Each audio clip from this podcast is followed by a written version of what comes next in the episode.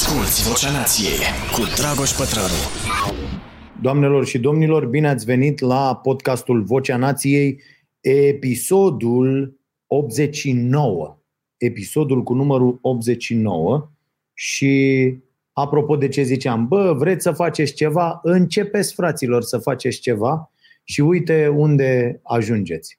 Uh, fără să așteptați neapărat lucruri în schimbul acelui ceva, dacă uh, puneți pasiune, uh, veți vedea că lucrurile se, se întâmplă și avansați, creșteți, evoluați. O să vorbim un pic despre asta în această seară. Foarte multe teme, de la vaccin până la uh, atitudinea asta incredibilă pentru mine uh, din partea uh, președintelui României și uh, discutăm despre multe, avem și premii. Vin de la Vinul Nației, bineînțeles, un vin pe care îl facem împreună cu prietenii noștri de la uh, Jelna și o să facem tragere la sorți, o să facă uh, o tragere la sorți Caterina cu oamenii care sunt deja abonați plătitori pe uh, pagina noastră de YouTube Starea Nației Oficial, acolo unde vreau să vă spun că de vreo două, o săptămână, două, nu știu dacă ați remarcat, dar emisiunea încărcată pentru abonații plătitori este cu minute bune mai lungă decât emisiunea de la televizor. De ce? Pentru că noi cu timpul am fost din ce în ce mai uh, uh, constrânși de minutele de publicitate să uh, dăm o emisiune mai scurtă. Noi, fa- noi scriem oricum mult mai mult și facem o emisiune mai lungă ca să avem mai bine să ai de unde să tai decât să n-ai ce să pui. Eu fiind Uh, um, stahanovist așa și uh, uh, lucrând foarte mult și preferând să am de unde să aleg, emisiunea noastră iese la, în loc de 42 de minute 43 cât are acum la televizor, iese de 49 de... E, azi cred că are 50 și ceva bine emisiunea Starea Nației, dar asta vor vedea Uh, și uh, pentru că toți sunt aici, am zis, hai să trag toate materialele, s-au scris, s-au lucrat, s-au muncit și ele sunt disponibile pentru cei care își activează abonamentul plătit pe uh, pagina noastră de YouTube Starea Nației Oficial. Aș vrea să salut cu această ocazie, stați termin cu premiile, mai avem cafea pentru întrebările care mi se adresează în timpul acestui podcast și uh, mai dăm și, nu, uh, cafea cu mască dăm pentru cei care se abonează în timpul acestui episod și dăm cărți pentru cea mai bună întrebare. Ni s-a alăturat și editura Litera la toată nebunia asta noastră, inclusiv cu, cu Biblioteca Nației și cu uh, premii, cu cărți, astfel încât aș vrea să dau de la Litera uh, ca premiu. Uh, uite, dăm uh, trei cărți, trei exemplare din înțelegerile care uh, ne-au schimbat lumea o carte pe care cred că uh, trebuie să o, să o citiți. Am recomandat-o, o găsiți uh, și în newsletterul uh, Starea Nației, pe care îl primiți o dată pe săptămână, duminica, pe la prânz, așa. Dacă vă abonați, intrăm pe stareanației.ro la secțiunea newsletter și lăsați acolo o adresă de mail validă pe care să o verificați, pentru că Edit, colega mea care se ocupă de treaba asta, este foarte uh, exigentă și taie adresele care nu sunt consultant, consultate pentru mai multe uh, săptămâni. Bun, bun. Uh, acestea fiind spuse, vreau să salut și uh, faptul că uh, ni s-a alăturat uh, Oana Băluță, uh, care va face uh, de două ori pe lună, am zis noi, o producție Nația, genul feminin, pentru că noi credem foarte tare că nația este de uh, gen feminin și cred că uh, fiecare uh, publicație, fiecare organizație media, fiecare site, ziar, televiziune, radio și așa mai departe, fiecare instituție de presă, să zicem așa, trebuie să facă mult mai mult în, în acest sens. Și aveți primul episod cu emoțiile de rigoare, dar cu siguranță lucrurile vor arăta din ce în ce mai bine și Oana este, este extraordinară uh, și o să vă convingeți, intrați pe Starea Nației uh, oficial, canalul nostru de YouTube și bineînțeles va fi peste tot. Aș vrea să anunț uh, oficial și că avem contul de LinkedIn. LinkedIn este o rețea pe care vreau să fim destul de prezenți, foarte prezenți în următoarea perioadă și avem acolo contul. Dacă îmi și scrieți cum, cum găsesc oamenii, uite că pune Caterina, acum ne ajută. Starea Nației, ăsta este contul, o să intru și o să-l urmăresc, pentru că azi mi s-a spus că s-a rezolvat cazul și vom pune acolo destule lucruri și vom vrea, în afară de starea muncii, să avem niște producții dedicate pentru această rețea. Și acum vine sfatul meu pentru toți cei care uh, aveți produse de vânzare, aveți servicii de vânzare, aveți orice, sunteți voi uh, de vânzare, uh, creați conținut. Pentru că altfel nu veți mai putea să faceți nicio brânză. Și tot ceea ce faceți, încercați să faceți după ce creați conținutul. Uh, este un model pe care noi îl aplicăm acum și la starea sănătății, de pildă. Starea sănătății, iată, după ce a făcut aproape uh, uh, 2 ani uh, conținut zi de zi, adică de luni până joi, cu acest conținut nu va face doar uh, parte din cartea despre nutriție la care lucrăm și care îmi pare foarte rău. Cred că nu o să reușim să ne ținem de cuvânt să iasă până în sărbători, dar uh, asta e, mai bine să iasă uh, mult mai bine făcută decât să iasă așa uh, cum este ea acum și sper că am ajuns la o formulă foarte, foarte bună. E, cu, tot, cu tot acest conținut vom face separat Uh, uh, uh, site-ul Starea Sănătății, e deja destul de avansată treaba acolo, unde vor fi extraordinar de multe lucruri, adică nu doar această rubrică Starea Sănătății, vor fi articole foarte interesante, facem acolo o adevărată redacție, veți putea face sport cu Ioana Pătraru, care e sor mea, mă, înțelegeți, veți putea face de la exerciții de respirație până la tot felul de Uh, să primiți tot felul de sfaturi despre uh, nutriție de la uh, specialiști. De asemenea, v-am zis, sport, respirație, somn, o grămadă de lucruri, deci vom face asta acolo, plus un magazin cu produse dedicate, deci va fi un proiect în sine. Dar conținutul e foarte, foarte important dacă vreți să faceți ceva în lumea asta în care trăim. Dacă nu sunteți în stare să faceți conținut, și asta îi sfătuiesc pe toți, uh, aveți două posibilități. Fie învățați, fie închideți cu totul. Da? Și e foarte uh, importantă uh, treaba asta. Bun. Recomandare de carte. Pentru astăzi, recomandările uh, sunt așa. Uh, ați citit Patul lui Procust? Va pica la examen? Uh, eu vă recomand Patul lui Procust, uh, culegerea de aforisme Ehm, o carte scrisă, ia, o avem aici, da, de uh, Nasim Nicolas Taleb. Uh, este domnul cu antifragil, cu lebăda neagră și astea au fost uh, traduse la noi. Uh, și asta este una dintre uh, cărțile care fac uh, parte din seria Uh, ajută-mă un pic, Caterina, cum îi spune seriei, că îmi scapă acum. Se numește cu I, îi zice, in, in, in, in, in nu Incerto, in ceva. Cum se numește seria? Toată seria lui Taleb are 5 volume și uh, astea sunt 3 și a mai fost tradusă una la noi. Uh, o să vă zic imediat, am scris eu un, un newsletterul de, de duminică.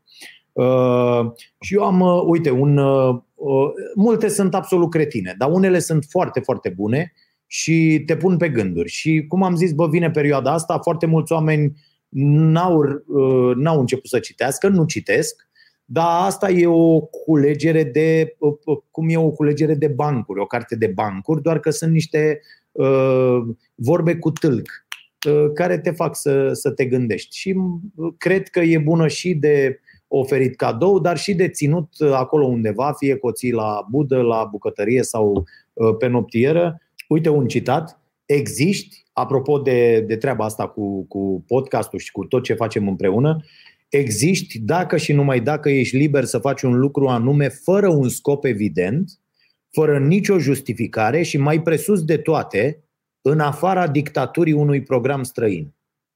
E, și vreau să vă zic că asta simt eu cu acest podcast, chiar dacă există dictatura unui program, pentru că na, ne întâlnim joia de la ora 19.30, am tot mutat treaba asta, există această constrângere, dar uh, uh, dincolo de asta uh, nu există altele și lucrul ăsta îmi place, mă obligă, mă disciplinează pe mine și vreau să vă spun că apropo de a începe un lucru, uite, a produce conținut și a duce treaba asta ați urma această pasiune uh, pe o perioadă lungă, mă uitam că am ajuns la numărul 89, deci mai avem 11 numere până la 100 de uh, uh, la podcastul ăsta Vocea Nației și mi-a scris astăzi Alexandru Costache, un prieten vechi al podcastului și a zis așa, Azi am primit mail-ul, acum până să intru la podcast și zice, am ascultat azi din plictiseală episodul al doilea din Vocea Nației. N-am putut să nu remarc o evoluție a ta în tot acest timp. Vă reamintesc ceea ce spunea Ray Dalio, dacă te uiți la tine, cel ce ai fost acum 2 ani și nu ți-e rușine de cât de prost erai, înseamnă că n-ai evoluat deloc și îi mulțumesc pentru că a remarcat această uh, evoluție, această diferență între mine de acum 2 ani și uh, eu cel de astăzi. Uh, și totodată mi-am amintit cu ce creier ascultam atunci și cum percepați unele lucruri, deci și o evoluție a mea, spune Alexandru. Am citit multe din cărțile pe care le-ai recomandat și am simțit nevoia să-ți mulțumesc pentru asta. Hai să fii sănătos și fericit. Mersi mult, Alexandru, la fel. Vă mulțumesc tuturor pentru mesajele extraordinare. Uh, din acest număr al newsletterului am, uh, am decis să pun două, trei dintre mesajele voastre, selecții. Mm, nu o să vă dau neapărat numele dacă, dacă nu vreți sau dau numele mic, că nu o să știe nimeni despre cine e vorba și oricum nu publicăm secrete de stat, nu? Album de ascultat. Uh, recomandarea mea de muzică pentru săptămâna asta este uh, clară. Uh, ACDC, ultimul album Power Up, l-am recomandat și la newsletter și eu l-ascult de o săptămână, s-a tocit caseta, mai știți cum era? Cei care sunt, dar nu știu dacă mă ascultă oamenii Ia ziceți mă aici, așa, doar da, da, da, da, care aveți peste uh, 40 de ani. Ia. Să ziceți cu eu, eu, eu, eu, eu, eu, eu. Oameni peste 40 de ani care urmăresc uh, podcastul Vocea Nației în acest moment. Mirica Vlad, da. Atât? Sau probabil e un delay? Ia să vedem. Eu. Da, Melinda, fechete. Da, informatorii de opinie. Da, da, da. Hai mă că sunt. Gabriel Damian. Da, eu. Ia uite frate. A, sub 40, dar am avut colecție de casete. Da, toată lumea. Extraordinar. Era cu caseta. Băi, îmi tocești caseta, frate. Deci ceva. Ai prins, mă, casete? Marote, ești aici? înregistram de la MTV topul de casetofon. Înregistrai topul? Da, mă, că în anii 90, na. Și când și aveai creion din ăla de le... Da, când să derulezi... A? HB-urile alea, da, da, da. da. Uh, ia uite, multă lume, bă, câți bătrâni sunt, dă-vă încolo de bătrâni. Eu am obișnuit cu ăsta și am început să fac și la laptop așa, deși laptopul nu e cu touchscreen și dau apăs ca prostul pe astea la comentariile voastre și nu se întâmplă nimic. Da, oare de ce? Bun, avem uh, la fel ca data trecută uh, o oră după care sună ceasul, și uh, apoi voi sta uh, preț de 30 de minute să răspund la întrebările uh, abonaților de pe uh, canalul nostru de YouTube Starea Nației Oficial. Bun. Hai să vedem. Uh, ați văzut aia cu Ponta și cu Maradona, nu? Cu, cu Ponta care a luat uh, deci uh, plagiatore de la Patria, uh, care a luat, uh, a pus pe Twitter jumătate de mesaj de la, de la Gary Lineker și jumătate dintr-un dintr-un alt, uh, alt articol, mi s-a părut extraordinar. Uh, haideți să vedem cu asta, pentru că foarte repede vreau să expediez subiectul. Uh, președintele nostru, care nu mai încape în el de mult, că probabil da are și atâtea case, să, să stea cumva în toate și să încapă toată aroganța acolo, a prezentat ieri acele grafice absolut idiote Că știți cum e cu statistica, ați văzut și la televiziuni. Televiziunile când își prezintă audiențele, că și eu găsesc o, dacă vreau să caut și să zic, mamă, ce audiență are starea nației, ă, găsesc ă, la ă, oameni între 31,3 și 32,4 ani cu șosete negre și se nimerește ca acolo să fiu cel mai, și să zic, 40% dintre acești. Așa fac și televiziunile. Unul ia share altul ia audiența, altul ia uh, targetul 18+, plus, altul ia comercialul și când publică, ați văzut mai ales după alegeri. Uh, ăla, cel mai urmărit la exit poll, ăla, cel mai urmărit nu știu unde, ăla, toți au fost cei mai urmăriți. Uh, așa și Iohannis a luat statistica aia care a crezut el că e bună, deși nu era, cu numărul de cazuri, care, bineînțeles, nu are nicio treabă, nici măcar nu pe un platou nu suntem. Uh, dar noi prezentăm astăzi la Starea Nației două uh, grafice pe care le-a făcut colega noastră Edith, uh, cu bolnavii de la ATI și cu numărul de morți.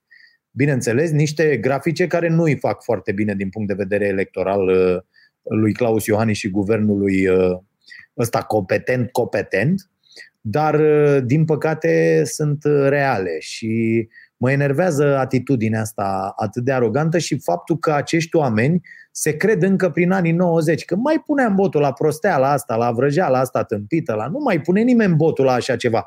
A evoluat toată lumea, s-a obișnuit cu toate minciunile, cu toate prostiile. Și tare mie că după alegerile astea vom reveni fix, fix în anul 2008-2009, așa, da? Când veneau ăia, au venit aia de la PDL și au măturat tot, că de fapt PNL-ul de azi ce a mai rămas din el? Aproape nimic. Este PDL-ul ăla șmecher pus pe tot, care a schimbat până la femeia de serviciu în toate instituțiile statului și să vedeți furăciune. Uh, Iohannis nu prea seamănă cu Băse, dar uh, e de acolo toată treaba. Uh, și iată statistică. Uite, statistică. 80% din pacienții COVID internați în secțiile ATI din Norvegia s-au recuperat. 80% dintre cei internați. Apropo de oameni care mor cu zile în această perioadă. În Marea Britanie, mai prost, 50% dintre pacienții intubați supraviețuiesc. La cele patru spitale din București, Bucure- din București, Timișoara, Arad și Cluj, care au oferit publicului cifrele, că și asta mai e o chestie, că unii pur și simplu nu dau. Adică toată, toată omenirea asta în acest moment acționează în baza datelor se culeg date până în cele mai mici amănunte. Cum știe Google despre noi absolut tot, deci și minutul în care ne culcăm îl știe Google, orice facem în orice moment al zilei, cum știe Facebook, cum știu toate rețelele, așa iau toate guvernele lumii și toate uh, companiile de pe planeta asta uh, decizii în baza datelor pe care ghișce le adună că n-ai pe baza la ce să iei decizii dacă tu prezinti un grafic prost cu numărul de cazuri din ultimele trei săptămâni. Aia nu poți să iei niște decizii pe baza acelor date. Trebuie să strângi date, tăticu, ca lumea. Noi nu strângem, nu facem asta pentru că noi n-am învățat decât să ne acoperim de hârtii și nu strângem date să arătăm că suntem proști și incompetenți. Că datele asta spun. Datele, te uiți pe ele și zici, bă, nu te supăra, datele spun despre tine că așa te cheamă ăia la orice companie serioasă, bă, ia dă și mie datele. Și să uită unul acolo care zice, bă, datele spun că nu ești ce trebuie.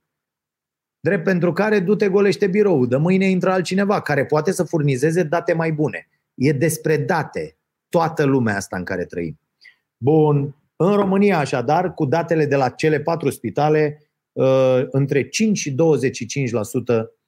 uh, dintre cei care ajung la ATI supraviețuiesc. Ceea ce mi se pare incredibil. Bineînțeles, nu o să vedeți niciodată de la Cotroceni un astfel de grafic prezentat de întâiul arogant al țării. Iar uh, mie asta cu atitudinea, ați văzut atitudinea acestui om pe care o întâlnim. Este atitudinea multor părinți. Părinți care când copilul face ceva, mamă, doar să uită, e o nenorocire. Este atitudinea... Uh, deci eu dacă mă uit așa la copiii mei, să pișă pe ei de râs. Deci nu, nu există. De ce? Pentru că ești om în rest și vorbești cu oameni și eu pot să mă uit urât, dar ei zic, hai mă, da? Ceea ce, atenție, nu înseamnă lipsă de respect. Ei bine, l-ați văzut pe Iohannis ce spectacol a făcut ieri cu graficul și cu alea, cum să uita la ăia într-o parte, mamă, cred că a înghețat rahatul în ăia pe acolo. Ce scandal o fi fost, vă dați seama, ce nenorocire. Și povesteau și jurnaliștii, bă, cum se poartă cei de la ăștia, de la protocol, de la... Am înțeles că e și o doamnă pe acolo, pe la protocol, pe care o place mult, domn președinte. Nu mă, că o place, că nu. Așa. Și uh, hai că nu se uită multă lume Să zic mai mult? Vrei să zic mai? Nu mai zic. Uh, să apucă tot. Lumea, lumea era și vorbește multe prostii.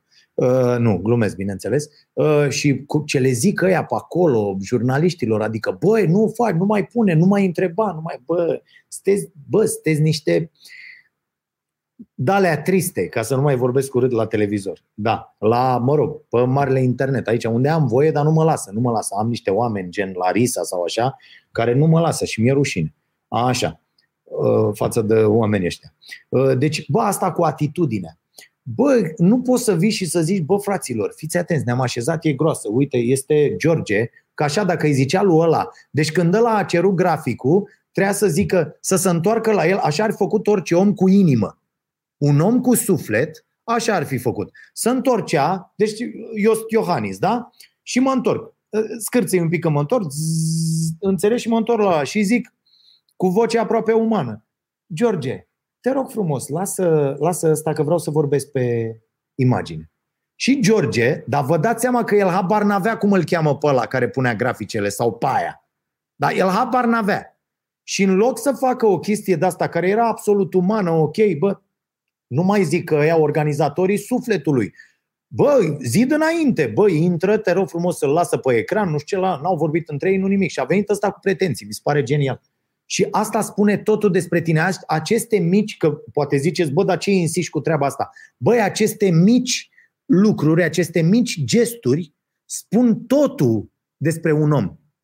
Văzând un om într-o astfel de situație, înțelegi cine e el de fapt, ce e el de fapt și ce e el în viața de zi cu zi, în relațiile cu ceilalți. Vă dați seama dacă de față cu toată națiunea i-a aruncată lui o privire te omor, cum erau alea, mă, din, din privirile alea din filmele cu karate, știți? Când uh, se uită, înțelegi, s-a uitat la ăla să, să-l omoare, știi? Dacă îi zicea pe nume și te, zi, te rog frumos, uh, George, Izabela, Maricica, lasă la pe ecran, vreau să povestesc și spun eu când să-l iei. Mersi mult de tot. Bă, poartă-te cu oamenii, omenește. Nu te mai purta așa, mă. Bă, nu, pot, nu poți să fii atât de nesimțit. N-ai cum, îmi pare rău, da, asta e, mă. E o aroganță de asta nesimțită. Mie îmi vine să râd pentru că omul crede cumva că oamenii aia de acolo, de la administrația prezidențială, sunt angajații lui. Nu mai zic că ne consideră și pe noi ceilalți toți angajații lui. Și așa să poartă. A scris și Tolo azi foarte bine, am zis-o și eu de vreo 100 de ori la,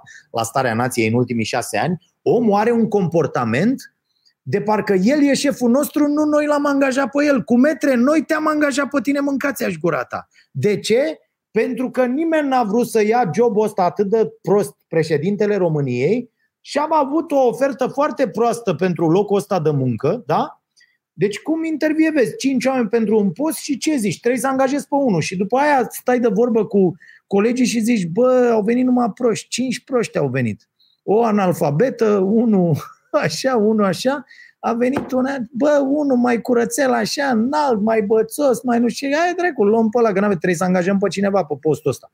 Și te-am angajat pe matale, dar noi suntem angajatorii, Iohăniță. E urât, e foarte urât. Mi-e scârbă de acești oameni, cu totul. Așa. A, și acum aș vrea de aici, fix de aici, de la această critică pe care le-o aduc acestor oameni spre disperarea multora, așa cum am făcut și cu uh, că mi-a scris cineva zilele trecute, zice, bă, dar oamenii ăștia, că zice, mă mai uit și eu pe, pe rețele, pe comentarii, oamenii ăștia care spun acum uh, că uh, dați prea tare în PNL, în Iohannis, în nu știu ce, bă, nu erau în țară când o, tă, o tăvăleați pe aia pe jos, că de multe ori mi-era rușine că n e femeie și o, o, îi dădeam picioare în gură la emisiune în fiecare zi și o făceam în toate felurile și am făcut cu scenete, cu nenorociri, cu am, am, am făcut-o avion și acum n-ai voie să-i faci pe ăștia. De ce? Și asta arată mentalitatea noastră de slugă, fraților. Gândiți-vă dacă aveți o astfel de mentalitate, dacă nu cumva e greșită. Am văzut acest comentariu pe care îl întâlnesc la toate postările la, în care fac aluzie cumva la incompetentul guvern Orban, condus de acest lăutar incredibil, care nu știu cum a putut să ajungă acolo, sau la Iohannis. Ce vreți, mă, să, să fi fost Dăncilă președinte și Ciolacu premier? Asta este o... Nu știu dacă e cumva plătită de cineva, că apare mereu la fiecare postare, apare acest comentariu de 7, 8, 10 de ori. Da? Deci mult, mult. E, aș vrea să vă spun celor care gândiți așa, că acest mod de gândire vă face rău. O să vă țină într-o capcană fantastică. Trebuie să vă eliberați mintea. Știți ce spuneți cu asta? Este ca și cum o femeie ar avea de ales și ar, ar ști că doar asta poate să facă între unul care o bate și o violează în fiecare seară și altul care doar o bate. Da? Sau doar o violează, vă alegeți. Și când vii să-i spui femeie, lasă-l, ea zice, păi ce vrei să mă duc la ăla? Nu! Du-te la unul care te iubește. Du-te la unul care nici nu te bate, nici nu te violează, nici nu ă, ești sclava lui și se poartă cu tine așa cum scrie în Constituție. Da? Deci femeia e poporul român. E, noi având această mentalitate de sclavi, ă, născându-ne cu această mentalitate de sclav și neputând să ieșim din această vedere, uite așa, da? neputând să ne dăm acei ochelari de cal jos de la ochi, vedem doar asta. Adică noi avem aceste două opțiuni. Nu mai există altele. Pentru foarte mulți dintre români. De aia femeile acceptă să fie bătute uh, uh, pentru că ele nu văd sau nu știu sau nu că există și o altă opțiune. Și atunci zic, bă, stai puțin, dar dacă dau de unul mai rău? Sau dacă da, și, și rămân acolo. E, când vii să-i spui unui om, bă, nu e normal cum ne tratează ăsta, nu sunt normale abuzurile acestui guvern, nu sunt normale furăciunile astea din pandemie, nu sunt normale numirile alea politice. Păi noi am urlat la PSD în ultimii trei ani și în ultimii 30 că este cel mai nemernic partid de pe planetă și că a politizat toate instituțiile. Și tu vii să-i dai pe aia jos, să-i pui pe ai tăi care sunt niște tâmpiți, mult mai tâmpiți decât aia pe care i-a pus PSD-ul, că și aici e o problemă. Ați văzut aia la, unde era mă ăla, cu secretara și cu verișoara și cu prefectul care era șoferul. A? Cu grindă, cu Ștefan. Deci aia de la direcția de nu știu care era verișoarsa, care fusese numită de prefectul, care era fostul șofer. Deci ăștia băieții, tot ăștia sunt. Bă, și când vine presa să spună, bă, nebunilor, uite ce se întâmplă. La fel cu reportajul ăla de, uh, al celor de la Recorder pe care doar Iohannis nu l-a văzut de pe toată planeta asta, da? Deci doar el nu l-a văzut. Și vin oamenii și spun, bă, uite ce se întâmplă sub, sub tine, e inadmisibil. Și tu zici, bă, nu știu, asta e, nu, nu se poate. Și oamenii, alegătorii, se iau tot de tine că le spui că ăia te fură. Bă, oameni buni, îți explodează creierul. Voi vă dați seama în ce lume trăim? Deci, bă, nu contează de unde sunt. Ideea e se poartă ok sau nu, încalcă legea sau nu încalcă legea se abat de la normele democrației, așa cum sunt acceptate ele de toate legile în vigoare, da sau nu? E simplu, nu înseamnă că dacă îl sancționezi pe ăla, ești de la celălalt. Iar asta v-au făcut televiziunile, fraților, în ăștia 30 de ani, televiziunile uh, au alimentat modul ăsta de a privi lucrurile prin faptul că au fost partizane, prin faptul că au luat partea unora și le-au lins lor bucile, la ăia n-au văzut niciodată ceva greșit, i-au lins în curdă dimineața până noaptea și s-au luat numai de ceilalți. Și atunci oamenii care au crescut cu treaba asta 30 de ani, acum prima chestie e să spună o etichetă pe frunte, ești cu ăla. Ia să vedem ce ai scris. Ai scris împotriva lui Iohannis. A, te plătește ăla. Clar. De ce? Pentru că oamenii au văzut asta 30 de ani. Și atunci suntem prizonierii acestor concepții absolut imbecile de care trebuie să scăpăm. Bă, interesul public trebuie pus aici, ăsta e interesul public, care e norma, care e regula, care e ce vrem noi, meritocrație, ok. S-au pus oameni politic la instituția ce era la, mă, la direcția apele, nu știu care, sau la inspectoratul școlar, 31 din 38 de inspectori sau 31 din 36 au fost dați aia de la PDL, au fost pus ăștia de la PNL, bă, nu e ok. Concluzia e că nu e ok. Sunt jeguri aia de la PSD care au făcut asta înainte, sunt jeguri ăștia de la PNL care au făcut asta. Noi vrem asta. Meritocrație. Când tot poporul se va uita acolo și le va spune politicienilor, bă, bă, bă, alo, coaie, meritocrație, asta, cu concurs pe post, cu transparență, cu absolut tot, CV-uri pe bune, oameni care știu să vorbească, teste psihologice, ă, tot tacâmul, Asta vrem noi, asta, aici. Deci nu mă interesează că te-am votat pe tine și că tu pui de la tine. Bă, nu pui. pui de aici. Ăștia sunt oamenii care trebuie să ajungă acolo, da? Dar, dar noi nu cerem asta. Noi îi susținem pe unii ca proștii, ne îndrăgostim, apoi pentru că nu ne place să spunem că ne-am înșelat, nu ne place să spunem că ne-am înșelat, nu vrem să acceptăm că ne-am înșelat, nu admitem că noi am greșit, pentru că asta ar însemna că noi nu suntem cei mai deștepți de pe planetă. Dacă nu suntem cei mai deștepți de pe planetă, înseamnă că, a, e oare posibil să fim proști? Ha, eu să fi luat o decizie greșită vreodată în viața mea? Nu, așa ceva nu este posibil. Eu n-am cum să greșesc. Și atunci stai cu ăia, îi susții, lasă și încep să le treci cu vederea toate nenorocirile. Cum facem cu ăștia? Cum facem cu ăștia acum? L-ai votat pe Iohăniț să zici, ai mă, ce a făcut? S-a uitat odată la la urât, a făcut aia, ne zice că e bine deși mor oameni, hai mă, lasă, tu nu vezi că peste tot se întâmplă sau nu știu ce, bă, nu e așa. Bă, nu e așa, nu e ok. Nu e ok deloc. Ok. Nu e ok deloc, ok. Bun, hai să vorbim un pic despre acest uh, vaccin, fraților. Să ne... Știți ce uh, vreau? Eu nu vreau să fiți de acord cu mine cu ce zic eu. Atenție, vă rog eu frumos, nu vreau să fiți de... Vreau doar dacă vă puneți niște întrebări despre concepțiile voastre în legătură cu aceste subiecte pe care le abordăm aici, e perfect. Dacă v-ați dat răspunsuri, e ok.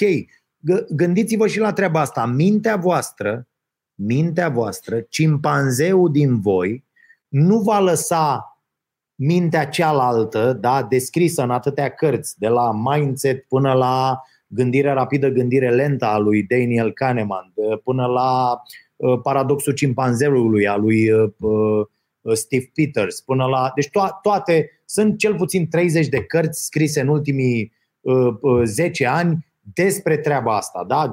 despre cele două feluri, tipuri de, de gândire E cimpanzeul care va vrea să pună etichete și să dea răspunsuri imediat, nu va lăsa uh, uh, mintea aia de pe urmă, da, gândirea profundă, să analizeze subiectul și va da răspunsuri și în, în general mintea vă dă răspunsuri cu care vă simțiți confortabil.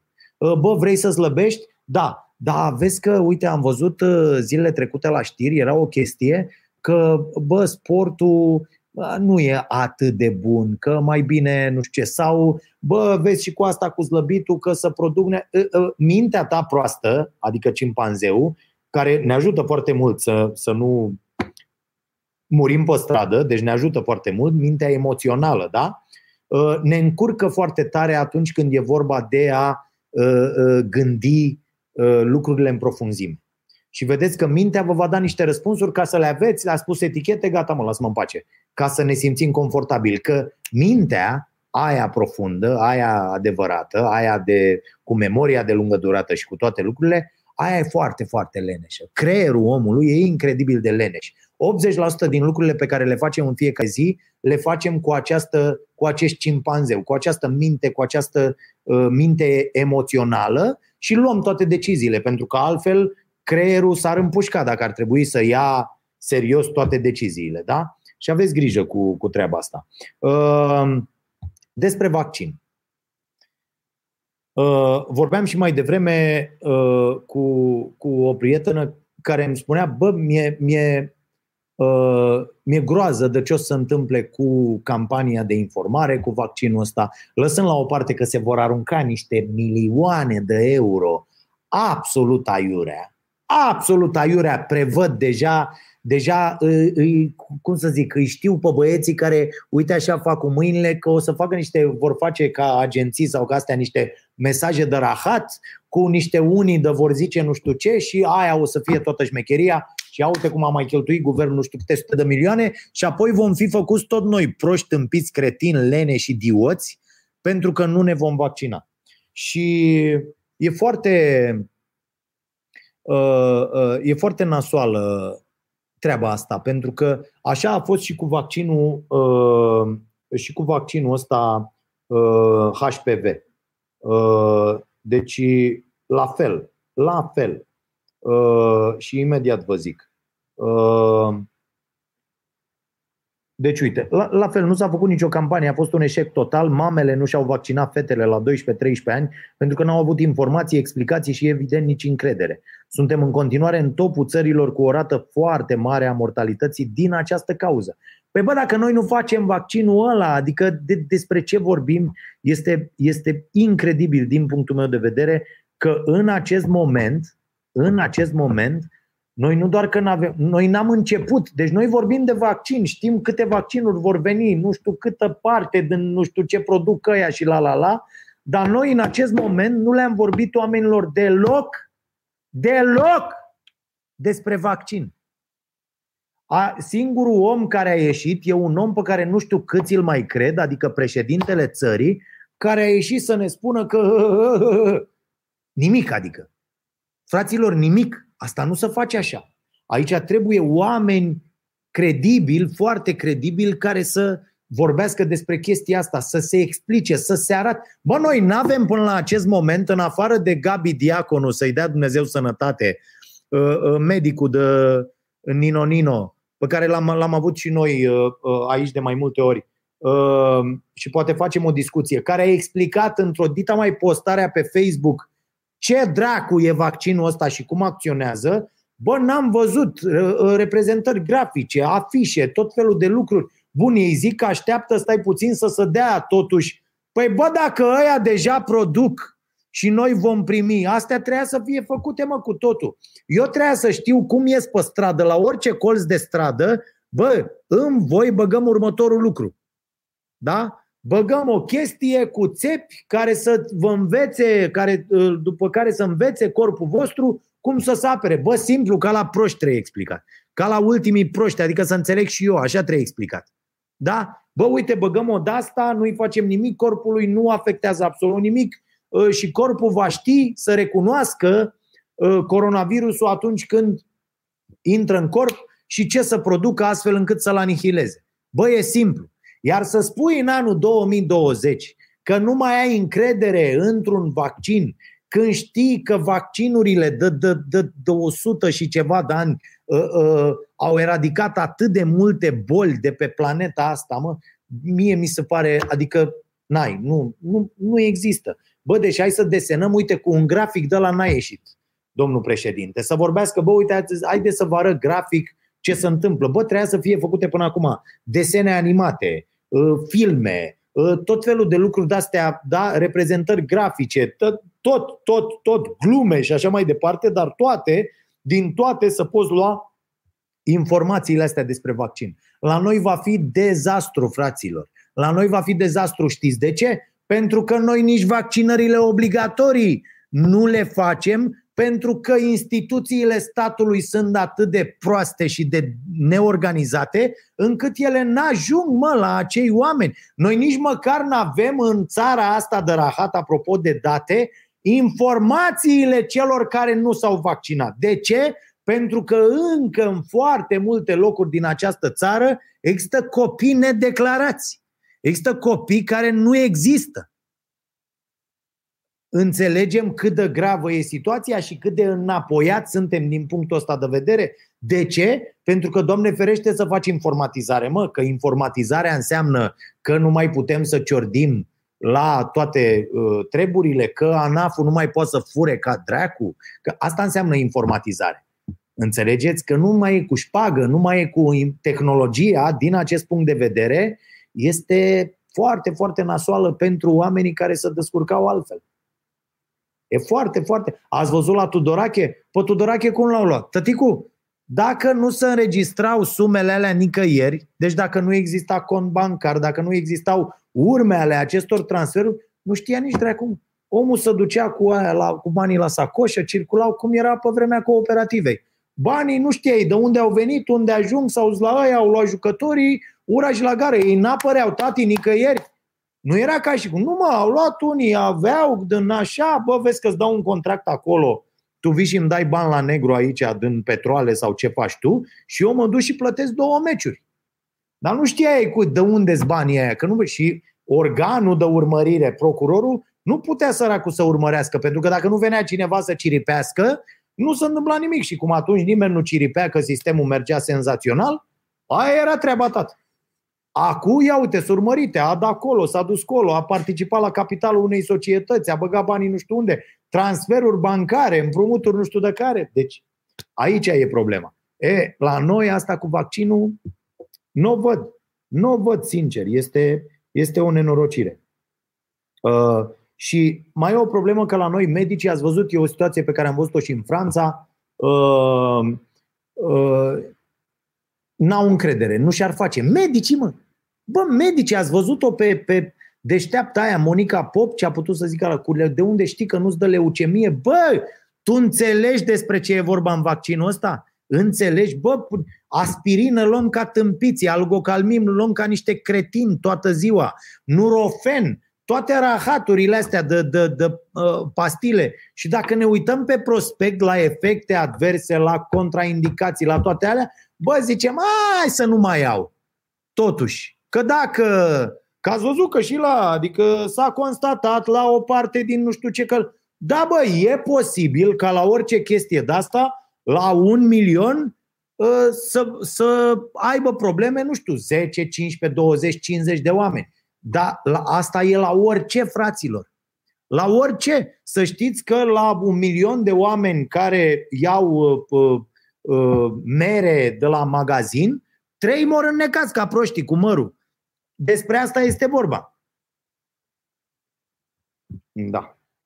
Uh, uh, apoi trebuie să explicăm un pic, zic eu, bă, ce, unde, cam unde a ajuns, că oamenii nu înțeleg. Cam unde a ajuns cercetarea medicală în anul 2020, 2021, mâine, poi mâine? Bă, este la un nivel, voi înțelegeți că noi avem tot ce ne trebuie și ca să trăiască omul 500 de ani, și ca să, ați văzut aia, să inversăm procesul de îmbătrânire, să facem toate. Deci există tehnologii la fel cum la mașini. Nu sunt lăsate pe așa mașinile de circulă cu hidrogen, cu nimic, cu doar cu energie, dar s-au făcut astfel de descoperiri de, destule, există patente, există tot felul de lucruri. Așa e și aici în domeniul ăsta farma, dar lucrurile sunt foarte, foarte delicate. Și aici vor fi niște războaie foarte, foarte mari. Când ai drumul la nenorocirile astea? ajută sau încurcă? Vor naște războaie? Vor, vor apărea din nou, așa cum sugerează Harari, specii de oameni? Ne vom duce iar în mai multe specii? Adică să vezi peste niște zeci de mii de ani aici o specie, omul fuzionat cu mașina, dar să mai găsești și specia aia, nu știu, până niște munți sau într-un deșert sau pe undeva de oameni care au refuzat să fuzioneze cu tehnologia și în continuare stau într-o căsuță și se încălzesc cu lemne care nu vor mai fi.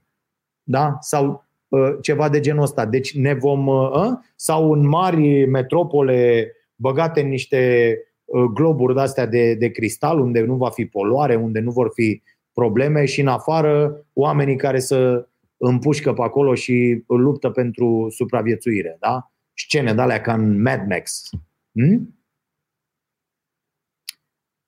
Vom vedea, dar cercetarea medicală în anul 2021 e la un nivel extraordinar. Voi credeți că cineva și asumă Apro- hai, hai să o luăm și pe partea asta cu aceste conspirații ale unor oameni care săracii. Eu nu, cum să zic, nu, nu-i acuz pe oamenii care cred aceste conspirații sau care, pentru că, din păcate, ei sunt la un nivel la care e, e mare parte din populație oamenii care refuză să citească, oamenii care refuză să meargă la școală, oamenii care refuză să se educe, oamenii care refuză să se înconjoare uh, uh, uh, cu oameni mult mai inteligenți decât ei, să aibă discuții cu oameni mai inteligenți decât ei, acești oameni sunt prada acestor conspirații. Ele, v-am zis, sunt absolut normale pentru uh, starea unui om lipsit de educație mai sunt cei cu, cei cu educație care pică în treaba asta pentru că li se pare că îi urmează alții și atunci având nevoie de o recunoaștere de asta eu sunt ăla care a zis nu știu ce, cum mai sunt, mai sunt niște doctori tâmpiți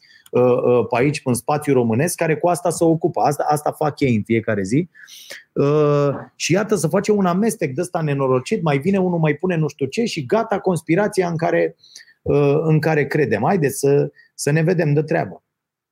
Totuși suntem în anul în care, uh, suntem în, în epoca în care uh, încă foarte, foarte mulți oameni cred că uh, Dumnezeu e o chestie care se uită la noi din cer. Un nene care se uită la noi din cer, da, vă recomand uh, uh, uh, momentul de stand-up al lui George Carlin pe treaba asta și se uită așa la noi și, uh, și zice, Știi, dacă ai, ai făcut nu știu ce, îți dă, pac, te trăznește, dacă ai făcut bine, dacă ai făcut rău, știi, și e, e cumva, și Carlin continuă și zice, băi, a tot puternic, a tot știutor, a tot, tot, tot, tot, tot, dar are o mare problemă. N-are bani. Știi, mă, momentul lui Carlin? E fabulos. Cu Dumnezeu? Bă, Dumnezeu care se uită la tine și a tot cunoscător, a tot, a toate, tot, tot, tot, tot, tot, bă, dar are o problemă. N-are niciodată bani și tu trebuie să te duci la biserică să dai bani, înțelegi? Deci el poate să facă absolut orice, orice, bă, dar are problema asta cu banii. Mi se pare fabulos.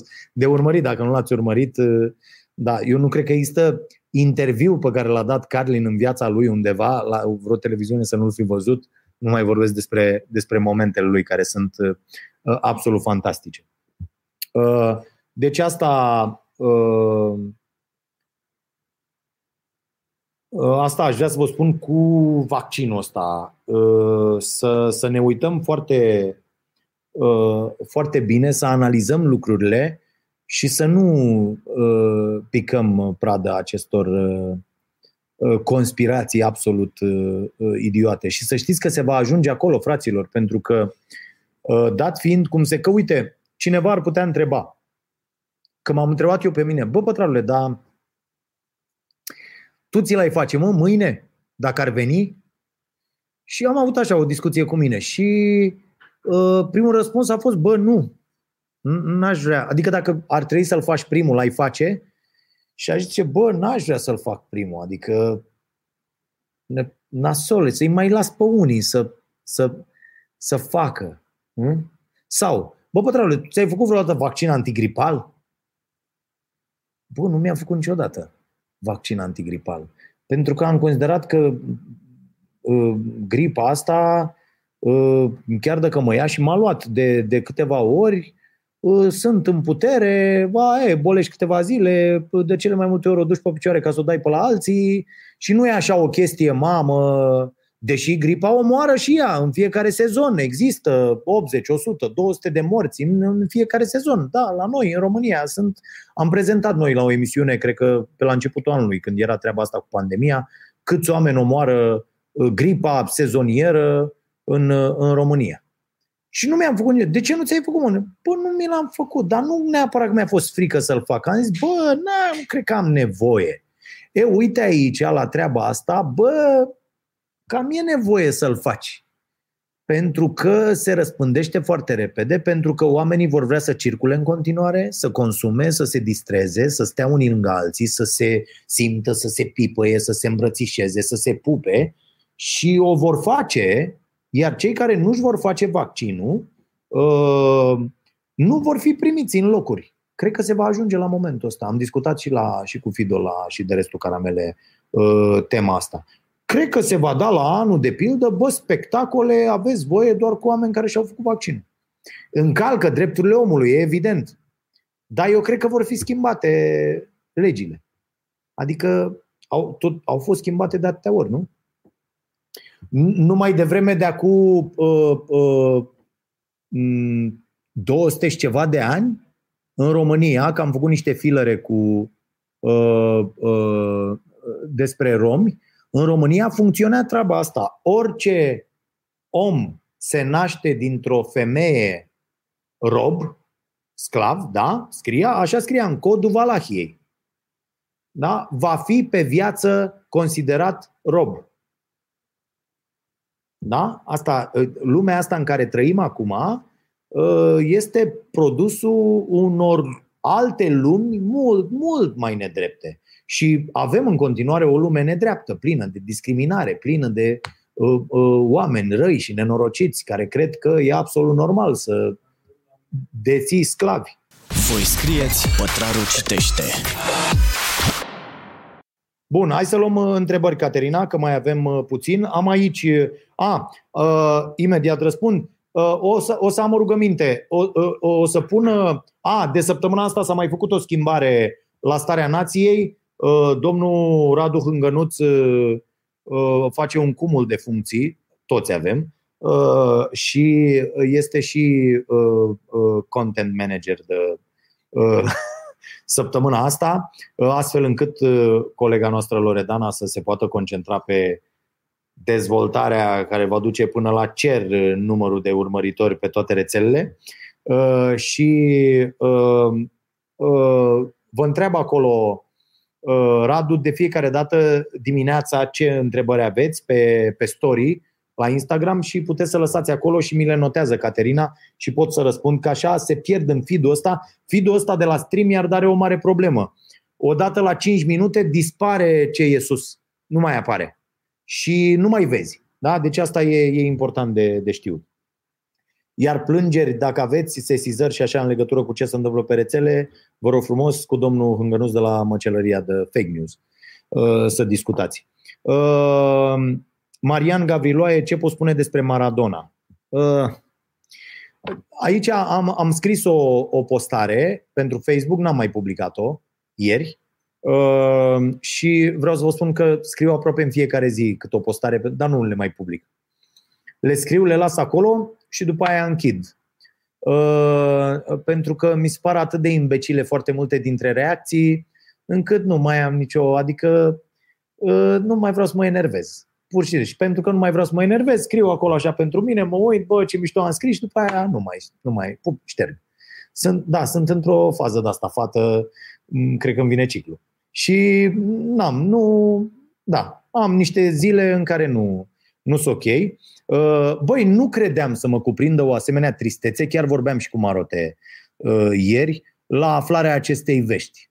Și, uh, și vedeți că aici e o mare uh, o mare problemă. Că m-a mai întrebat cineva mai devreme ce părere am despre ăsta, autorul. Zimă, Zimi Caterina, cu, uh, care a scris mă, uh, serotonină și Wellbeck.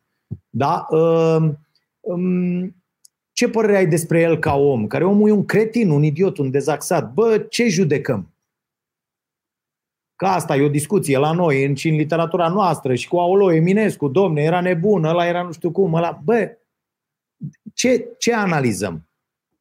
Omul sau opera? Din acest punct de vedere, Maradona, la care m-am uitat, băi Marote, mă uitam așa și pe biografie, că acum toată lumea își dă doctoratul Maradona, bă, n-a jucat, mă, deci Adică sunt foarte mulți jucători pe planeta asta care nu ajung nici până la glezne care au în palmares da. niște chestii extraordinare, știi? Bă, dar felul în care juca era... Bă, a jucat 2 ani pe la Barcelona, vreo 6-7 pe la uh, Napoli, a jucat la Boca de două ori, uh, așa, și a tatată. S-a mai retras pe la unii, tot așa. Deci nu am, știi? A? Deci nu... Bun, erau alte vremuri, erau așa, că toată lumea acum, știi, vorbești de aia. Da, mă, stai, mă, zici tu de Pele care uh, să juca fotbal atunci cu ceasul la mână, basca în cap și mărul în buzunar. Da, bă, erau alte vremuri, într-adevăr, dar băi, fotbalul uh, uh, uh, practicat de acest om cu, cu, cu bucuria aia fantastică de a juca, Ba, asta nu mai găsești. Găsești acum numai încrâncenare, numai, uite, mai găsești la Messi, care e absolut fantastic, este, este uriaș. Uh, și faptul că noi am trăit uh, uh, și am fost contemporan lui Messi în toată perioada asta, practic în toată cariera, să-l fi urmărit, să fi avut privilegiul ăsta fantastic de când a debutat până, iată, în continuare joacă, mi se pare o chestie uh, uh, extraordinară, pentru că, mă rog, cei care nu iubesc sportul ăsta, nu, nu, eu, eu art pentru sportul ăsta în continuare, chiar dacă îmi reprim absolut toate pornirile și voi ajunge cumva într-un fel sau altul uh, uh, în acea zonă, dar uh, uh, dacă nu-ți place chestia asta foarte, foarte tare, n-ai, n-ai cum să înțelegi. E, m-a cuprins așa, am căzut pur și simplu în mine aseară că a murit Maradona, care, băi, să ne înțelegem, deci omul s-a prăjise de tot, adică el ca om nu mai era nimic, era, râdea lumea de el, adică mie mi-era o rușine pe unde să cea, râdeau toți de el, a, ai văzut, își dădea chiloții jos, îl filmau, îl făceau, îl nu știu ce, adică ă, cu probleme, cu drogurile, cu toate nenorocirile, cu dacă da, aia și plesnit ă, inima în el. Bă, dar după aia vezi imaginile alea. Știi, și te gândești, bă, uite, vezi ce înseamnă și, și apropo de sportivii care sunt azi în activitate, copiii care se pregătesc să devină sportivi, uh, antrenorii care îi ghidează azi pe viitorii sportivi. Bă, fraților, e mult de învățat aici. Este extraordinar de mult. Gândiți-vă ce ar fi făcut Maradona cu, cu, cu atingerea asta de geniu a lui, deși v-am spus, uh, așa cum spune și domnul uh, uh, Erickson, nu, nu cred în, uh, ăla care a scris PIC, nu uh, Sven Ioran, uh, nu, nu cred în talent, bă, ăsta era atins de geniu. Odată se dovedește faptul că foarte greu poți supraviețui ca om în viața de zi cu zi când ești atins de geniu, când știi despre tine asta, când ajungi să realizezi treaba asta, uh, trebuie un echilibru de ăsta pentru că dacă ți-a vărsat prea mult geniu acolo, te-ai dus dracului ca om. Și asta s-a văzut la aproape toți mari răsfățați ai Uh, fie ești un tip de ăsta uh, cum e Messi, care iată, dar de ce e Messi așa? Credeți că Messi dacă s-ar fi născut în anii 60 n-ar fi fost uh, ca Maradona? De ce? Pentru că metodele s-au dezvoltat foarte mult. Metodele de, nu zic neapărat, metodele de antrenament nici nu se mai compară, dar metodele de lucru aici, metodele de educație. Pe ăla l-au luat de acolo, l-au văzut, hai mă vino încoace, du-te încolo, n-au făcut școală, n-au făcut... Uh, absolut nimic. Mintea lor este închisă, mintea lor e în terenul ăla de fotbal sau de basket sau de orice fel de teren. I-ai scos de acolo, s-a terminat lucrarea. E, nu mai e așa. De-aia e foarte, foarte important să nu, dacă vrei să faci sport, de-aia este extraordinar de important să citești, să te educi, să mergi la școală, să iei tot ce trebuie să, să iei de acolo, astfel încât să nu fii precum 75% dintre Uh, da, mai avem 3 minute până să sună, uh, ca 75% dintre jucătorii din NBA care au avut contracte mai mari de 5 milioane de euro și în 5 ani nu mai au una de un leu. Și ajung, uh, eșuează toți, cerșesc pe stradă, își bagă în venă și așa mai departe. Pentru că e vorba de educație.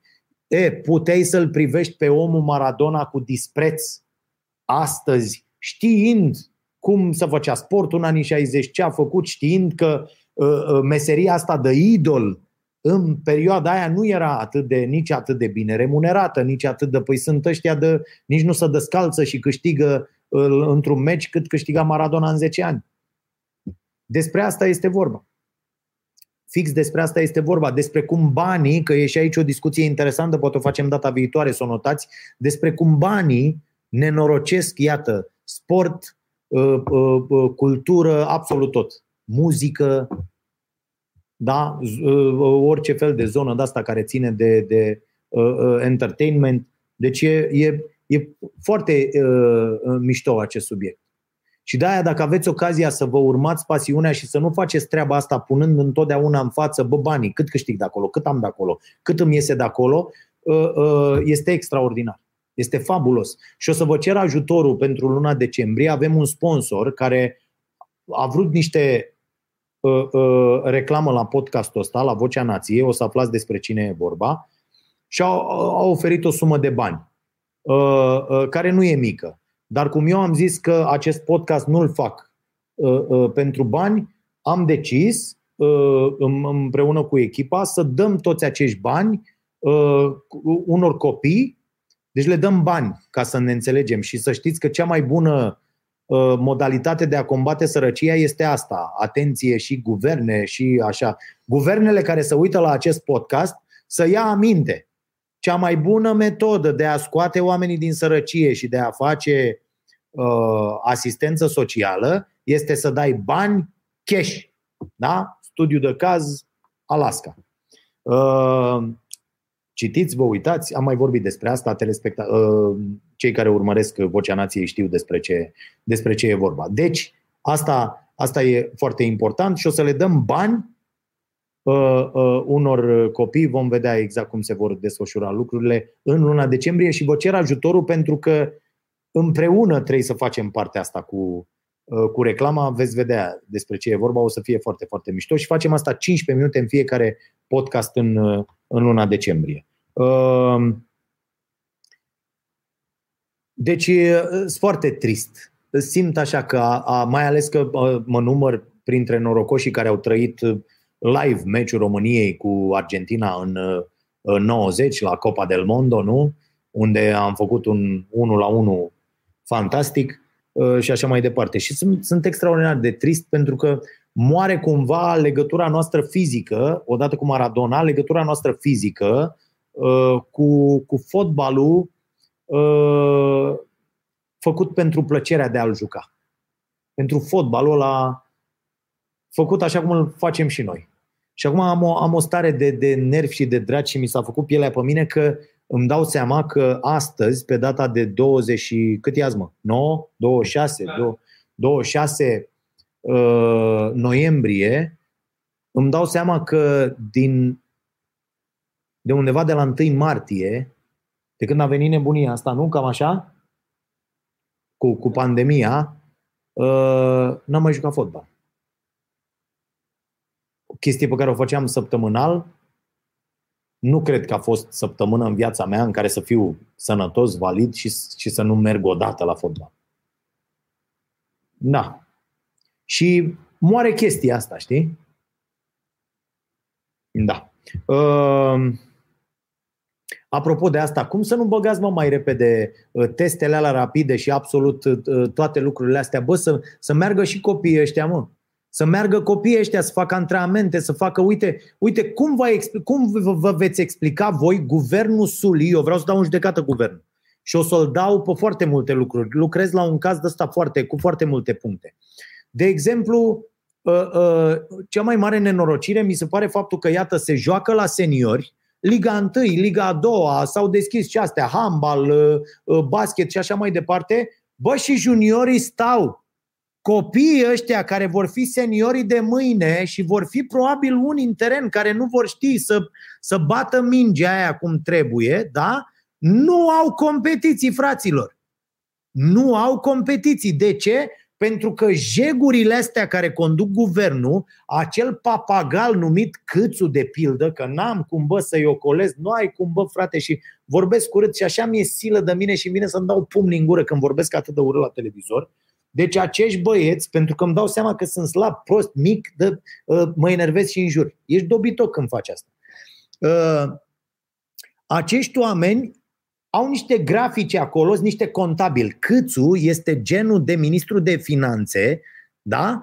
Ă, contabil. Adică lui trebuie să-i dea dracu pe zero acolo, că dacă nu-i dă pe zero e nasol. Bă, băgați mâna în buzunare și alocați bani la federații, mă, nenorociților. Să joace copiii de la lupte, ping-pong, ă, tenis, handbal, fotbal, scrimă, toate, gimnastică, toate lucrurile astea, să existe competiții, mă, nenorociților că nu mai cresc acești copii, bă, boilor, n-aveți copii, mă, nu fac sport? Fimiu, Fimiu a luat în, a, a, acum 2 ă, ani a crescut 8 cm, anul, cre, anul trecut a crescut 9 cm și anul ăsta a crescut 2. De ce? Pentru că nu s-a mai antrenat 6 luni. Și așa se întâmplă cu să pierd copii, bă, să pierd, să nenorocesc destine. Sunt copii care au ajuns, uite acum, la 17, la 18 ani. Deci, uite, Fimiu e ferit din punctul ăsta de vedere că, ok, a venit vaccin, nu știu ce, el acum face abia 14, hai să zic. Bă, dar vor fi generații întregi de sportivi pierdute pur și simplu. S-au antrenat săracii copii în parcuri și pe peste tot. De ce? Pentru că n-ați pus la punct asta cu testele, pentru că n-ați făcut niște bule pentru fiecare sport, pentru că n-ați eliberat bani nenorociților să ai în fiecare oraș Bă, tu hotelul ăsta aici să face scrimă. Unde-i sala? Aici puneți un cort cu sala de scrimă și aici tot anul vor sta sportivii. Tu hotel ai închis, că oricum e închis peste tot, îți dăm atâția bani și ai grijă de ăștia. Care mai sunteți? Mă? Popice, veniți în coa, stați la unde e mă de asta de popice? La dracu un praznic, acolo vă duceți și îi puneai în toată țara, bă, și economie și tot. Făceați lucrurile astea cu bani să face. Boi, dracu. tipăriți dracu bani, pentru că toată planeta asta tipărește bani, noi stăm ca proști și ne uităm. După ce se termină criza asta, fraților, și după delirul ăsta închei, promit, și iau și întrebări două, trei, după ce se termină criza asta, da, noi vom fi cu 100 de ani în urma celorlalți. Germania, noi stăm și zicem 80 de miliarde. Normal că suntem sărași, nu avem una de un leu, avem chiloții rupți în cur. De-aia ne uităm la 80 de miliarde și zicem, mamă, 80 de miliarde. 80 de miliarde înseamnă un căcat în condițiile în care Germania bagă 1000 de miliarde. 80 de miliarde este ciuciu, este praful de pe tobă, este dă-le și elora niște mărunt să tacă dracu din gură. Și noi ne frecăm mâinile care firme de la care partid o să pună mâna pe bani. Pentru că alegerile astea sunt despre ăia 80 de miliarde cine i-aș paga. Despre asta e vorba, despre nimic altceva. Despre ce firme câștigă ăia 80 de miliarde. Asta e toată șmecheria. Nu dezvoltarea țării, nu scoaterea, nu wc duse în casă, nu tăticul. Asta e, e bătaia pe acel ciolan, pe acel cașcaval. De asta îl vedeți pe Iohăniță atât de disperat, ca să ne înțelegem. Bun, scuze, iertați-mă. Întrebări. Gabi Hurdubaia, ce părere ai despre revoltele internaționale despre COVID, restricții cauzate de el și efectele pe care o să le aibă asupra psihicului în general? Crezi că o vom lua pe câmpii mai mult decât suntem? Bă, da, foarte mulți oameni o vor lua pe câmpii. Foarte mulți oameni vor fi folosit acest timp și cel care vine astfel încât să crească, să evolueze, să dezvolte noi abilități. Eu tânjesc, tânjesc. Am aranjat acum că facem trei ediții pe care le tragem mai devreme în decembrie, tânjesc după alea două săptămâni în care vom sta de sărbători și nu știu ce să fac uh, mai întâi. Muncesc de, de dimineața până seara, abia am loc de toate activitățile, n-am pus de trei zile mâna pe chitara aia și sunt, sunt, îmi vine să-mi, să-mi dau pumni în cap. Am, am atât de puțin timp și atât de multe lucruri pe care aș vrea să le fac până să mă duc dracului, încât nu vă puteți închipui. Deci da, o grămadă de oameni vor face treaba asta. Alți oameni vor alege să evolueze. Este o alegere personală și asta. Lași o pandemie și asta să te doboare, alții vor muri de foame. Pentru că, da, săracii oameni, sărăcia să urcă pe tine. Adică eu vorbesc ca unul ieșit total din foame. Da? E o mare, mare diferență. Bineînțeles că pot să vorbesc despre hobby-uri, pasiuni, căcat pe varză, dar dacă eram acum 25 de ani, când aveam una de un leu în buzunar și lucram la un chioș de ziare, da? Nu cred că aș mai fi fost dat, mamă, n-am timp pentru pasiunile mele, că foamea să urcă pe tine, tată, și te omoară. Deci, da, se vor întâmpla foarte multe lucruri. De-aia, dacă fiecare om ieșit din zona asta de pericol, de risc, de sărăcie extremă, din ce are el acolo, poate să-i ajute și pe alții, așa cum facem și noi cu emisiunea asta, cu, cu uh, familii întregi, lună de lună și ne-am asumat treaba asta și de-aia o ducem în continuare, pentru că, vă spun sincer, după mine, dacă ar fi și eu nu mai, nu mai pot, nu mai pot să duc atât cum să-mi placă mie. Nu mai, nu mai am aceeași uh, uh, forță să fac treaba asta.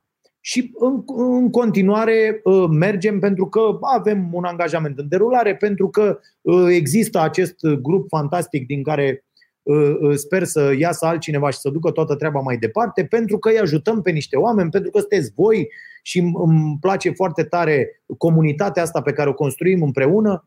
Dar în rest nu mai există așa o motivație pentru, aolo, hai să nu știu ce. Nu, E, asta e ideea. Hai să încercăm, să, dacă putem să-i ajutăm și pe alții, dacă putem să-i luăm și pe alții cu noi, să trecem de nenorocirea asta. Și cei care ne permitem să folosim, că o razna, să știți, că o iau foarte mulți din ăștia care n-au probleme cu banii. Da? Razna o iau ăștia care, ah, am plictisit acasă, n-am mai fost la un concert, hai, las-o, dracu, să trăiești tu. Înțelegi? Adică ăștia, nu m-am mai dus pe moldă, nu mai țin minte sau m-am ținut cu masca asta. Foarte mulți sunt din această zonă. Nu zic, bineînțeles, că sunt uh, uh, reprezentativi, dar sunt foarte mulți oameni care n-au probleme cu banii și totuși uh, au luat o razna în această perioadă. De ce? Pentru că nu se uită la ei. Se uită numai la ceilalți. Eu, când, eu mă uit tot timpul la mine și zic, bă, am foarte multe, am, am, am de lucrat la foarte, foarte multe lucruri. La unele n-am lucrat la timpul potrivit, Iată un timp acum pe care îl pot folosi, acum am și resursele să o fac. Da? Și e foarte, e foarte important. Deci gândiți-vă. E, cred că e și o alegere personală dacă o luăm sau nu pe câmpii. E foarte comod să o iei pe câmpii. să faci pe nebunul, ca să zic așa, sau să te lași pradă acestui, care stresul, da, e foarte important, astea sunt niște probleme serioase, grave. Dar de la noi pleacă. Ce vrem să facem cu noi? Și dacă începem să ne educăm, să citim, să vedem, să stăm de vorbă cu, să urmărim oameni mai inteligenți decât noi și așa mai departe, avem șanse. O altă întrebare. Otto Novak. Salutări, Dragoș, ce părere ai despre România ca și țară colonie? Nu mai, vor, nu mai folosiți asta, vă rog eu, am și la Iohăniță, eu ca și președinte, a zis-o aseară. Nu, nu există asta ca și țară, ca țară colonie, ca și ăsta a fost E o invenție de rahat ca să evite cacofonii, o tâmpenie incredibilă, da? Și atunci a venit acest ca și și toată lumea zice ca și, ca și țară, ca țară. Nu există ca și țară. Ok. Uh, România ca țară colonie. Am impresia că UE doar ne ia resursele, uh, mai apropie IDA, uh, naturale, dându-ne gunoaie în schimb și ne lasă să producem doar uh, produsele toxice și dăunătoare. Nu cred, Otto, uh, asta cu țara colonie uh, e așa o chestie populistă care sună mișto, pe care o vântură unii și alții. Adevărul e, e, e evident și nu poate fi contestat. Îl găsiți și în cartea pe care... Uite, uh, lui Otto, Caterina, să notezi, un exemplar din înțelegerile care ne-au schimbat lumea va înțelege multe lucruri din, uh, uh, din cartea asta. Uh, și asta e foarte important să înțelegem, că puterea și că, din păcate, ultimii 60-70 de ani au creat un sistem prin care banii, și atunci când sunt mulți și atunci când sunt puțini, se duc în cea mai mare parte către cei puțini foarte bogați și cei de jos, de la baza clepsidrei, au de suferit foarte, foarte mult. Și atunci asta e, e o chestie pe care trebuie să ne asumăm. Îți ia mult să ieși din chestia asta, da? Iată, romilor le-a luat 500 de ani să, să fie eliberați și a fost mult prea târziu. Știți cine stăpânea cei mai mulți sclavi romi? Biserica Tăticu.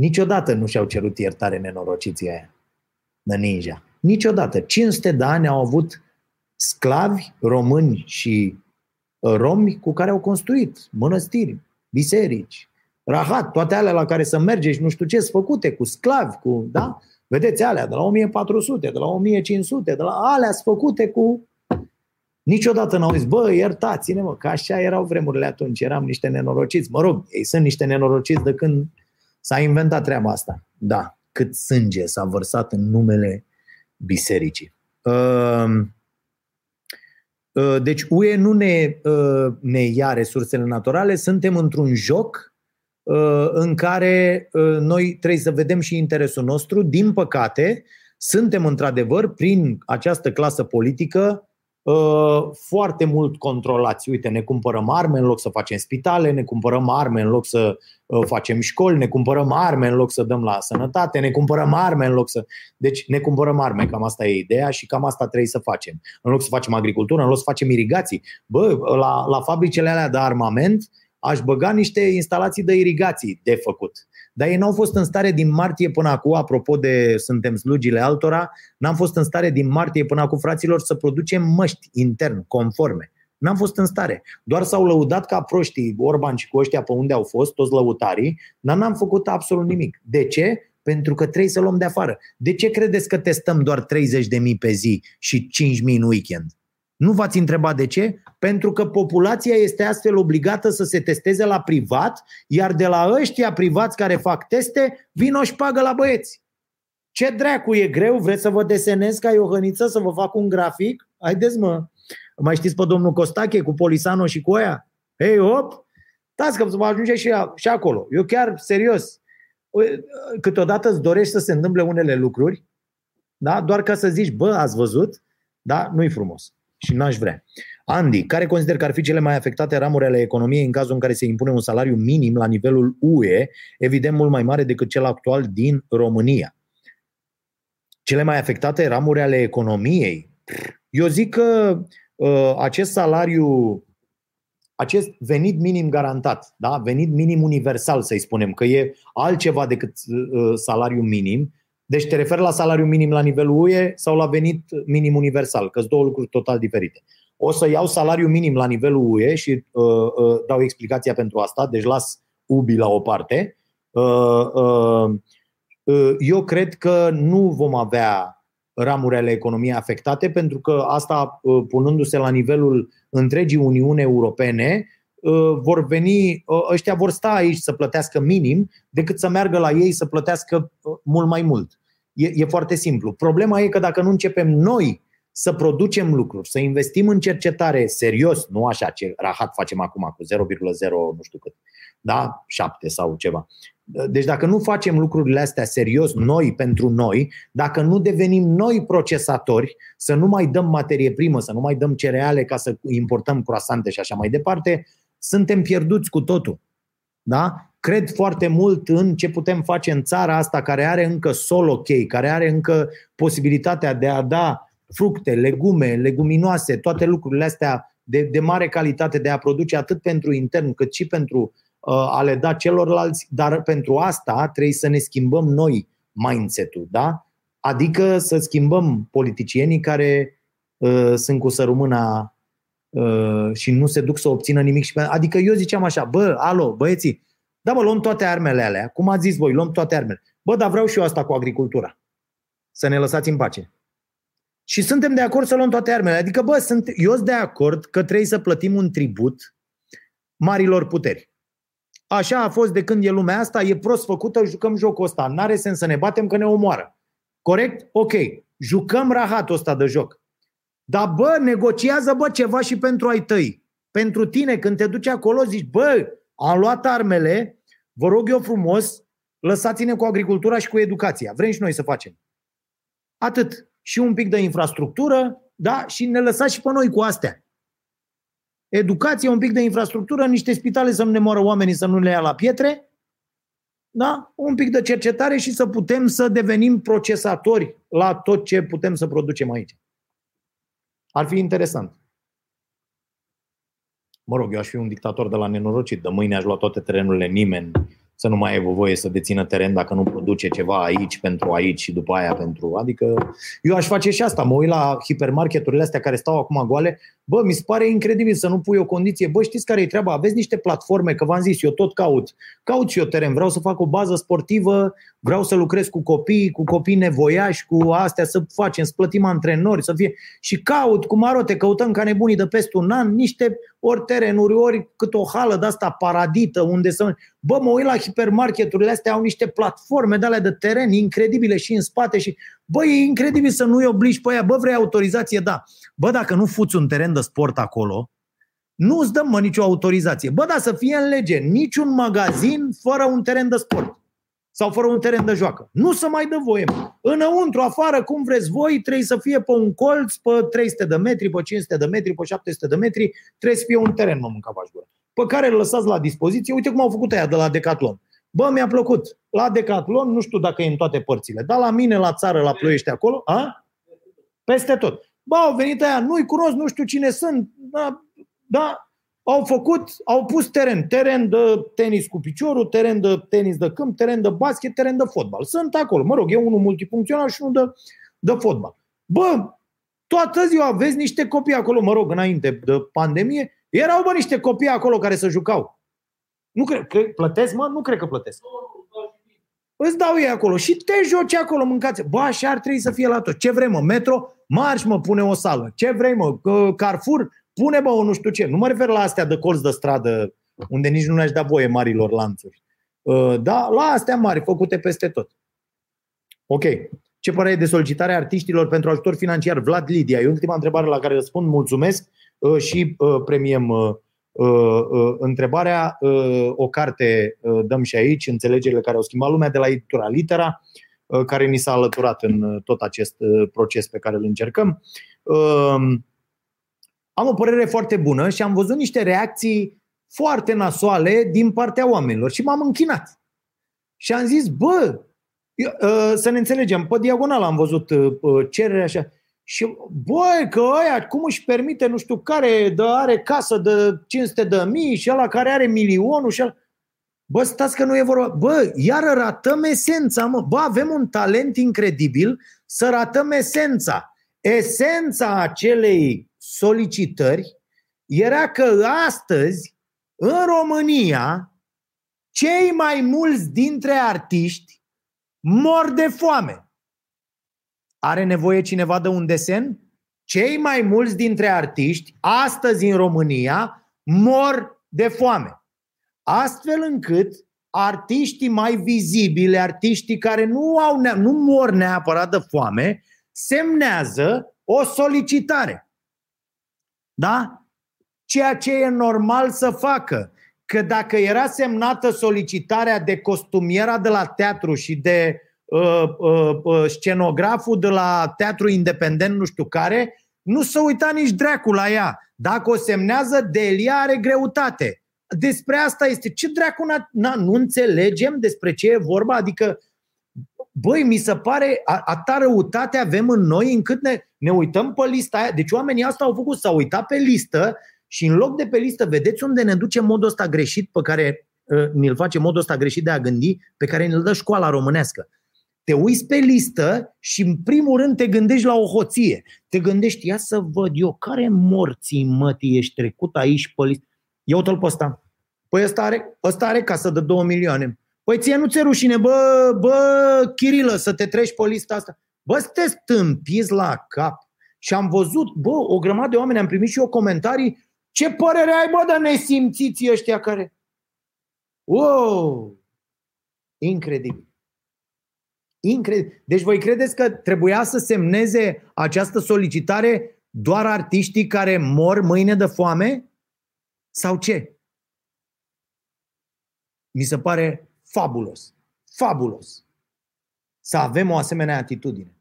Ne urâm, bă, ne detestăm între noi. Voi nu vedeți că în loc ca toată lumea să sară și să zică bă, sprijiniți bă pe artiști că o să murim cu toții de cap, cum zicea doamna de mai devreme, dacă nu vom avea act artistic în această țară. Da? Că s-a produs un coitus interruptus aici, am mâncat vaș gura voastră. Nu o să mai avem peste, peste 5 ani, o să fie jale și cu uh, cultura și cu sportul și cu tot. Cu tot o să fie jale, o să fie nenorocire. Și o să zicem, bă, de ce? Pentru că nu mai e nimeni, bă, că ea n-au stat acolo să moară de foame, s-au apucat de altceva. Și o să ziceți, aolo, dar n-am mai văzut și eu o piesă de teatru să mor eu, dar pe păi normal că n-ai mai văzut. Și că nu o să vezi. Da. Vă sfătuiesc să sprijiniți și toate aceste inițiative, dacă aveți de unde, repet, un euro, 2 euro, 5 euro, 7 euro pe lună, Uh, ca bilete de spectacole, cum ar veni, ca, pentru că sunt foarte multe de uh, și noi abia așteptăm să ne uh, așezăm cu, cu o sală ca lumea și să sprijinim o trupă de teatru independent cu na, loc de repetiții, cu niște bani pentru reprezentații și așa mai departe, pentru că trebuie să facem lucrurile astea. Ba, avem nevoie de ele, nu ne dăm seama, dar avem mare nevoie. Iată cât de proști suntem pentru că nu citim, pentru că nu mergem la teatru, pentru că nu ascultăm muzică, pentru că, pentru că, pentru că. De-aia suntem proști. Acești oameni care au făcut această solicitare ne fac neproști. Ok. Bine, am anunțat, uh, uh, Caterina, dăm cu, cu premii. Uh, avem aici uh, pentru cei care s-au uh, abonat pe parcursul acestui podcast și imediat după nu uitați, dacă sunteți membri plătitori pe canalul nostru de YouTube, vă mulțumim foarte mult pentru asta și rămân 30 de minute să răspund întrebărilor din partea telespectatorilor. Gabi Moisa, zi Marote, cât, cât sunt? Șapte? 4, 5, 6, 7. Zi de la 1 la 7. 5. Gabi Moisa, Andreea uh, Sălbătecu, cred, dar sper să nu greșesc. Scrieți-vă mă, cu diacritice numele. Eu l-am cu diacritice, cred.